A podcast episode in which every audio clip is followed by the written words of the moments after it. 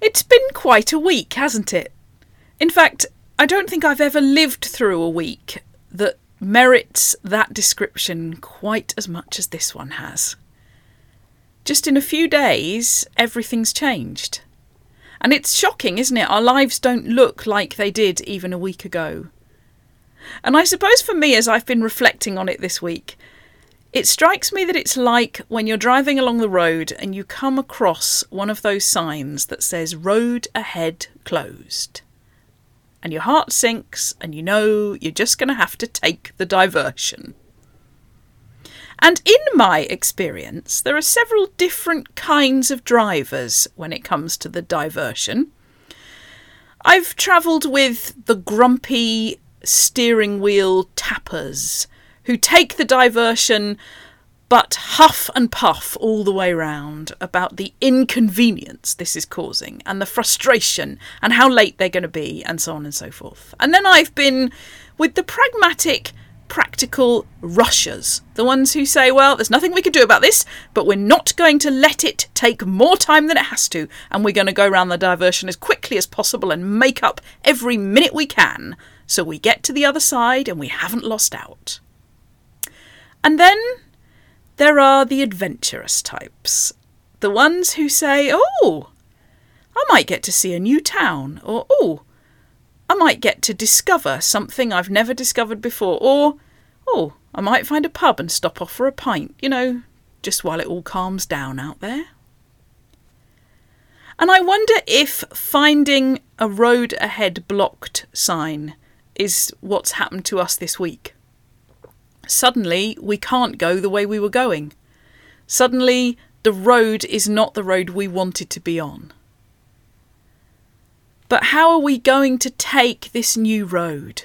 Are we going to see it as the inconvenience, the frustration, the thing we're going to rush through? That's my tendency. I've already got a to do list of about 350 things, and I'm going to come out of this more productive and I'm going to have accomplished more things by the end of it. Or could we be the adventurers? The ones who say, Oh, I wonder where this might take me. The ones who hear the invitation to go a road that we've never travelled before. I was thinking about a verse in Joshua chapter 3.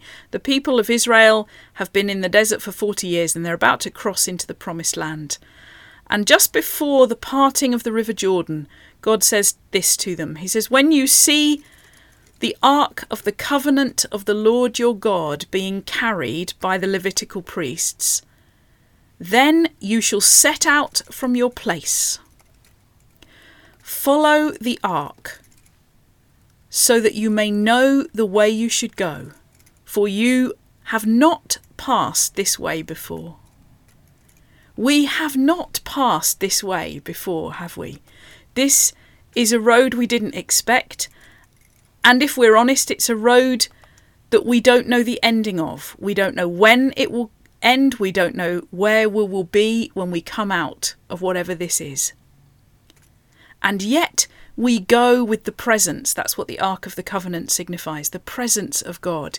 And we follow the invitation of the presence of God to go that different way.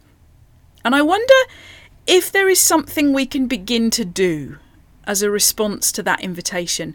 We've uh, written some prayer resources which will be on our website this week for helping all of us, I suppose, to make the most of this, um, well, unexpected season, shall we say. And one of those prayer resources is about finding a rhythm.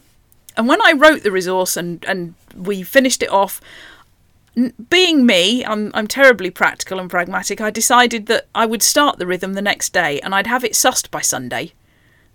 well, you'll be encouraged to know that I've just about managed to build one element of the rhythm into my life. But you know what? Maybe that's right. Maybe the right thing to do is to choose one thing that we can do this week. Could you choose one thing? Could you choose simply the act of stopping, of pausing in your day, of switching off the endless news cycle, of coming away from social media, of hiding away from people. There's there's a lot of contact around at the moment, which is wonderful. Lots of people getting in touch with other people. But could you choose to step aside and have one moment with God in your day? I wonder if we could begin that habit, if this season might perhaps be richer and deeper than we ever imagined it could be. I close with a prayer and a poem. It's both, really. It's written by poet Gerard Kelly and it's called Selah. And in case you didn't know, Selah is that word that crops up in the Psalms when the singers and the instrumentalists are meant to pause before continuing. And this is called Selah. Take the insult of this isolation, God, and fashion from it flourishing and fruitfulness. From this sentence of suspension, shape a Sabbath. Craft from this cessation celebration. In this uninvited interval, teach us, God, to savour slowness, to find the sense in our solitude, to make of this a holy hiatus.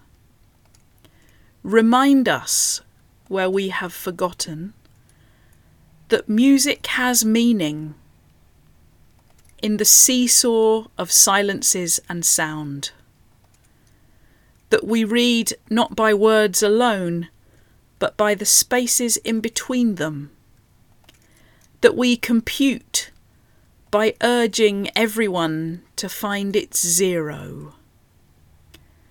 We thrive by the thrust and the recoil. Our life is in the pressure and the pause. May the psalms we sing in our seclusion be the richer for the stillness of this sacred Selah moment. Amen.